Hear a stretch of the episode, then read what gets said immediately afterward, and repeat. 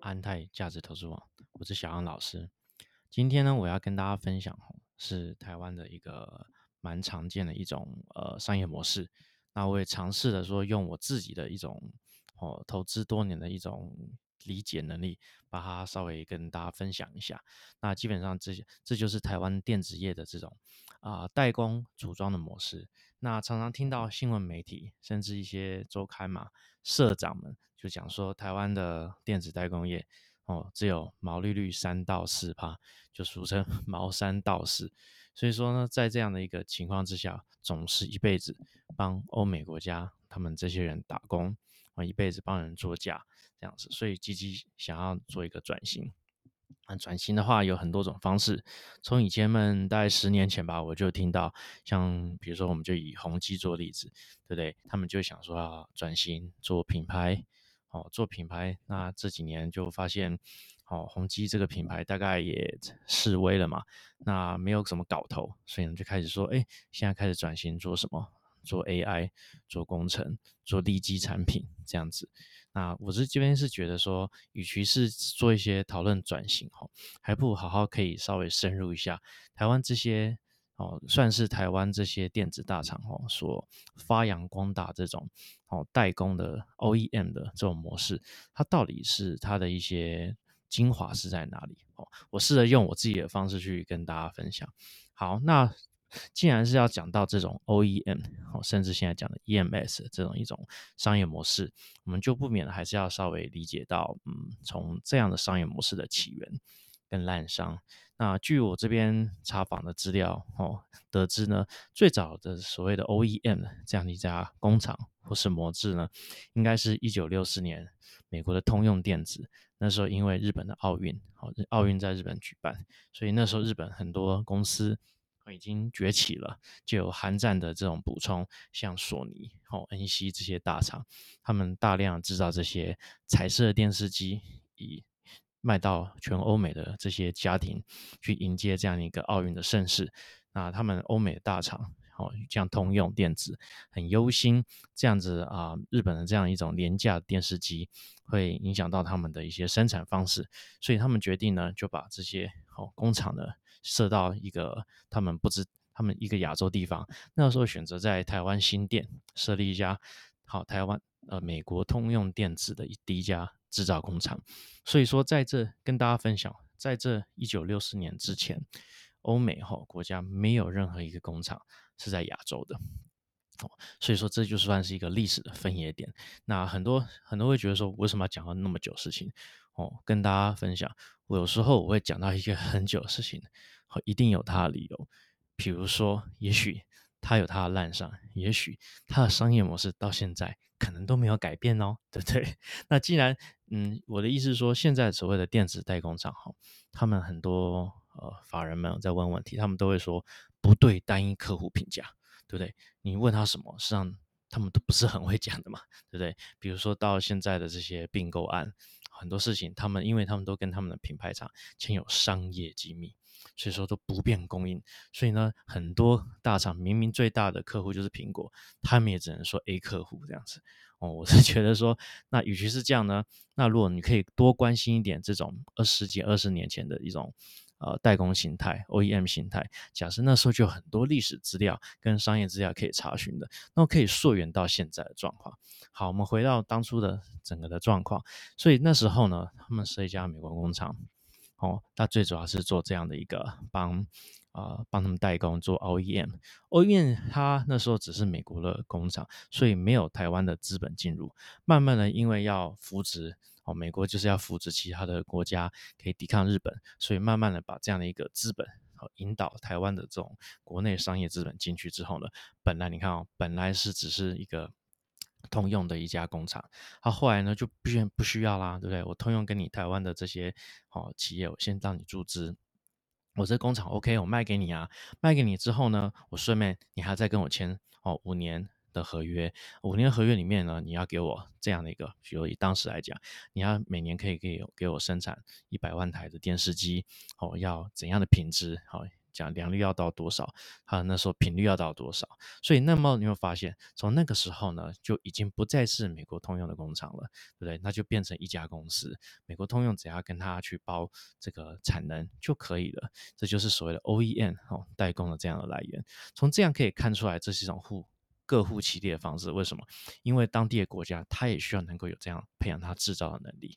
那时候我记得应该也是以呃我们很有名李国鼎这时候开始主导这种国内的这种呃战后的这种工业复苏的一样。那既然是工业，工业它必须要有一些产品的引导的资金项目，所以那时候就选择这样的一个电视机。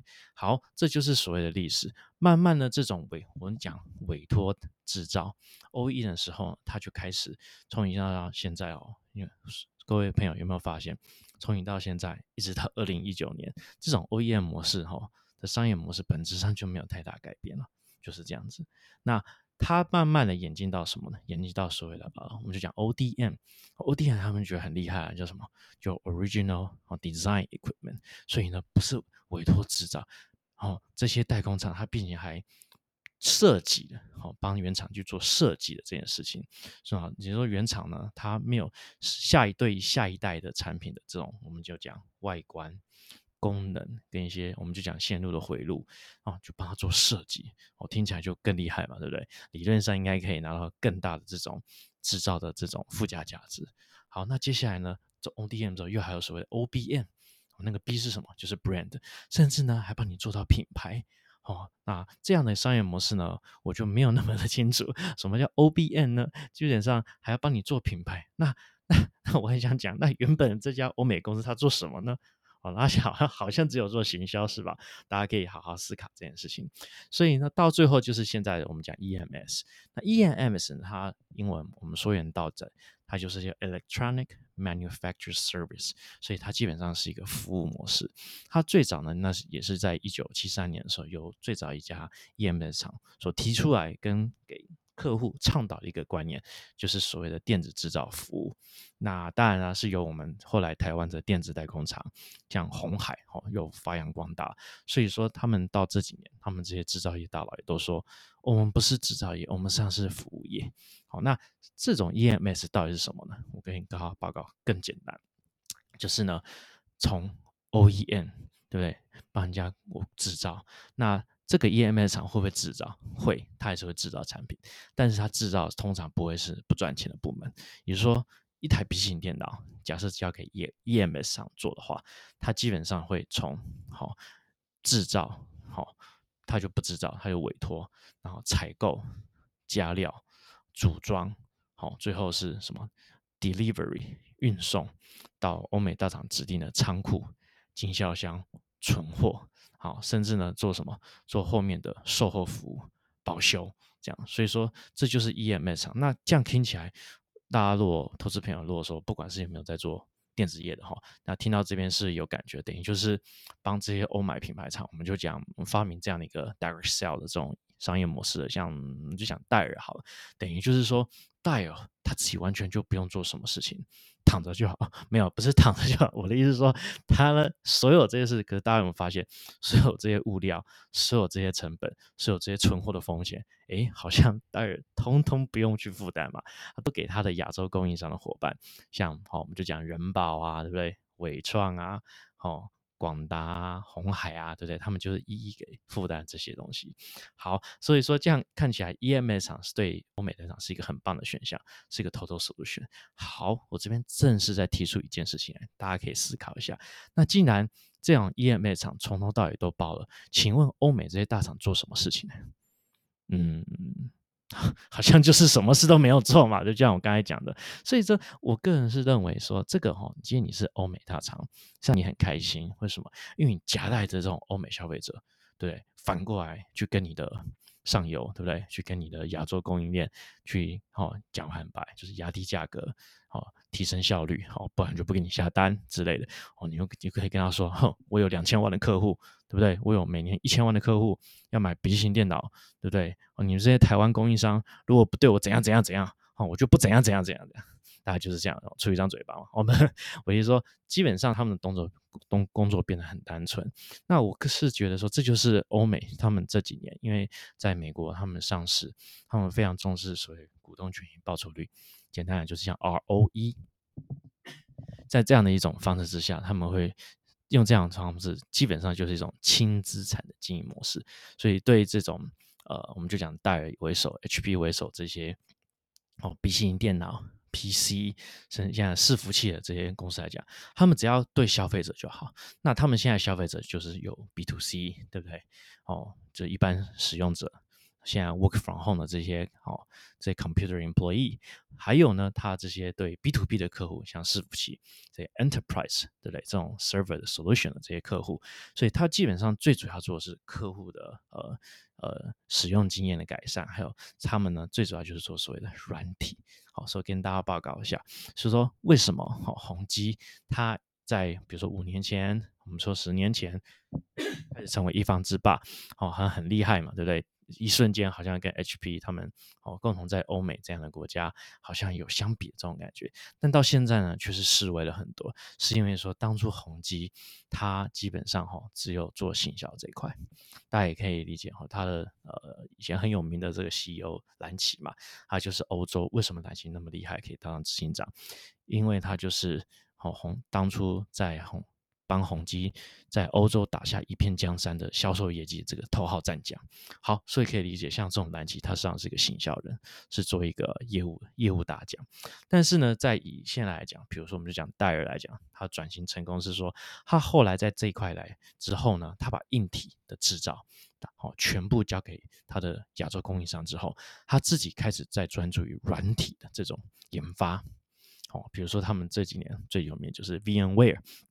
对这样的一个啊虚拟器的供应商容器的解决方案，在这一块来讲，它因为不需要有硬体的这样负担，他就可以呃省了这笔钱，好把他所有资源都集中在软体。好，那我也再跟大家分享，像 HP 呢，它本身呢，好就比较没有在做这样的事情，所以你有没有发现，在整个这个软体的云端的解决方案呢，至少 HP 这种会议呢，事实上它在之前对不对，它跟戴尔是差一个等级的，但是现在呢，它却落后戴尔蛮多等级的。哦，所以大家可以理解到说，每一个企业它有它的一种转型期间啊。我们再拉回来，我们讲了美国大厂之后，拉回来讲台湾的这样 EMS 商业模式。那我我今天的重点是说，EMS 这样商业模式只有毛利率三到四趴，净率一到二趴。说很多朋友他们有在问我说啊，小杨老师，那像这样这种商业模式，你看毛利率那么低，遇到紧急不景气、经济不景气或是金融海啸，这种公司会不会倒啊？哦，就讲很白，他们就说，哎，你看那边，可是呢，我直接跟大家讲，这种公司不可能倒，而且我也直接跟大家说，这样的商业模式是非常赚钱的。哦，真的吗是，我会跟大家讲，我直接跟大家解析为什么非常赚钱。首先呢，这样子呢，他们的商业模式基本上不是制造。哦，大家可以想一想哈，所谓你看一台电脑，我再帮大家实际解析一下，一台笔记型电脑这样的 BOM。成本结构来讲，最多的是什么？最多就是面板跟 CPU 嘛，没错吧？所以说你请我是戴尔，我请 我请人保，我请伟创，我请和硕帮我组装 B 型电脑，对不对？那最主要是核心的 CPU 是谁的？请英戴尔的嘛，了不起，现在多一个 AMD 嘛，对。那面板是谁的？对，面板是。很多是夏普提供的嘛，三星提供的嘛。假设你现在用 OLED 的话，就是三星的解决方案嘛，LG 嘛，奇美嘛，群创嘛。所以说很多东西都不是他们制造的，他们就是帮你做采购。好，所以这边是我们一些说法。那以和硕的董事长童子贤，哈，他自己有在访问讲说啊，大家误会了啦，哈，我们的毛利率没有那么低啦。啊，真的吗？他自己都哦，大家注意，他自己都这样讲，他说我们只是采购啦，哦，就是因为呢，哎，他们这些品牌厂哦，直接跟英戴尔采购，对不对？没有溢价优势，所以请我们帮英戴尔采购 CPU 嘛，对不对？因为他们再怎么样，可能一年只需要五百万颗嘛，啊，我们也不是只有帮他代工，我们可能一采购就采购两千万颗啊，所以我们溢价优势，哦，这样了解吗？所以说在这样采购之后。的一种服务模式，所以像以我们就直接开始下财报喽。以这种金硕 以合作来说，去年财报哈做一点三兆生意，哦，但是呢，大家可以看哈，我们就直接看它里面。一般我们财报在台湾财报里面会有一个产销值，生产销售的值。那直接我直接在财报里面看出来，它的生产值呢是只有两百五十亿。哦，大家那你就这样就可以理解到，哎，我都做一点三亿的生意，那毛利率事实上只有三派，也就是说我的成本就一也是将近一点三兆、一点二兆多的成本。那为什么我的生产值只有两百五十亿呢？那是答案很简单嘛，因为呢，我这里面的东西大部分都是代买的，哦，buy and sell 这种商业模式，所以我是帮哦。我是帮戴尔去买了这些 CPU 之后呢，再出去做，最后组装成好笔记型那样，最后出货给戴尔，算一个价格哦。所以说，在这样情况之下，面板什么都不是他制造，那他唯一制造的份额，以去年的二零一九年财报只有两百五十亿哦。所以大家可以理解到，说在我再提出一个证据，如果说正常制造业毛利率只有三到四趴，遇到金融海啸的时候，不就早就亏了吗？可以接受吧？你。你一百块的东西，你如果真的成本九十八块好了，九十七块好了，对你遇到金融海啸，你一百块的生意只剩七十块，你成本有可能变成六十八块吗？啊，不可能嘛！那为什么成本？你看这些公司的财报，为什么在金融海啸的时候依旧还可以赚钱？成本没有那么高，因为他们是代买代售的，所以在景景气不景气的时候，他们代买代售的好金额就会降低，他们只需要他们原本的所谓的什么 R N D 的资源，好，他们的办公室。他们工厂组装工厂这样的一个呃开工的产能的租金以及他们开工的费用，所以假设这些类似固定成本这种方式可以抵消的话，他们还是可以赚钱。好，所以我这边直接说，为什么电子好代工五个他们很赚钱？为什么呢？因为直接讲，他从这样一进一出这边，他可以有六百多亿的生意进来。好，大家有没有感受到我自己的一种分类法？我认为他的生意不是一点三兆啊。哦，很简单，我再举个例子啦。呃，各位观众朋友，你会觉得你家旁边的中介卖一栋房子，他的营收是多少？你们可以想看，台北市他卖了三千万的房子，你的中介会跟你说：“哎，我做了三千万的生意吗？”这样不是吗？没错了哈。他实际上是做他的佣金，假设说四八好了，他上他的生意应该是一百二十万吧。大家可以接受了哈，对不对？三千万嘛，一百二十万，这就是他拿的佣金。一百二十万之后呢，信义房屋他必须要有养他的办公室的费用，还有他每家分店他必须要做扣起来当奖金，对不对？还要先给他店长，对，要付这些分店的费用，要付总公司的广告费用，还有他们的 IT 的费用，最后卸到你这个实际卖出的业务员哦，才是你这个奖金跟薪水嘛。哦，大家这样可以理解嘛？所以说，如果说你自己的从这里面可以理解到说。既然一个中介他如果卖房子，他都不会说他的营业额是三千万的，对不对？那可是，在这样的一个电子代工来讲，它的财报出来的营收是一点二兆、一点三兆，像红海是四兆、五兆。那大家可以了解到这里面的一种营收的这种分类，是不是有点误会？好，我就直接讲，是不是有点误会？好，没关系。就我的理解来讲，对我来说，他们应该是做六七百亿的生意吧。哦，你可以试着，大家可以试着用我的方式去理解。假设用这样方式来讲话，六七百 G 的生意，最后赚两百亿生意，很高啊，是吧？没错了哈。以合数来讲的话，对不对？两百亿除以六，六除以六百亿，对不对？那这样不就是三分之一吗？对不对？没有错啦哈。所以说，大家可以了解到，服务嘛，你是帮人家组装做服务嘛，对不对？你最后服务这营收要么不出来，要么进来，就是扣掉你的基础开销。你的成本、办公室的费用，对不对？奖金，这就是你的净利啊。那如果说景气不好，我们就再再回过头来，啊景气不好，你每年本来卖十栋房子，现在只能卖五栋房子，你会亏钱吗？啊，假设你每还是可以 cover 你每年的基本开销的话，你还是会赚钱啊，是吧？我举个例子，你是中介耶，对不对？你是怎样中介？你是先把房子买下来再去卖人吗？不是嘛？大家可以理解吧？所以说，在这样一个好，我们讲这种。呃，代工厂、EMS 厂跟品牌厂他们关系来讲，事实上，EMS 厂呃品牌厂是请他们代买的，只有一些比如说本身有在做，可能只有机壳啊，对，只有后面的这种需要劳工的组装啊，因为他们需要低成本，所以他们需要在中国设厂嘛，啊，慢慢现在可能要在越南、东南设厂嘛，哦，大家这样可以大概理解到说，好，我这边好时间大概差不多，我直接做个小结，首先一好。电子代工厂，哈，这商业模式是很赚钱的商业模式的。那我实际上不知道为什么，哦，大家从头到尾，甚至哦很多周刊媒体都会说茅山道士，但是呢，从很多迹象，甚至很多证据，从大家去可以网络上找，哦，和硕董事长童子童子贤他自己本身也说过，他说实际上他们如果真正有在做制造这一块，毛利率至少二三十趴。好，这第一点。第二点呢，大家如果认真去看他们财报，他们上没有所谓的生产值的，他们大部分 财报都有写他们是代买代售的。所以这样情况之下，大家可以重新去理解到他们茅山道士的这样的一个意义到底是什么啊？为什么要他要向社会传达他们毛利率只有三到四趴的这样一个讯息呢？哦，大家可以好好去想一想。好，那我这边留就卖个关子吧，对不对？大家可以想想。好，今天的节目就到此为止喽，哈，感谢大家收听，我们下次再见喽。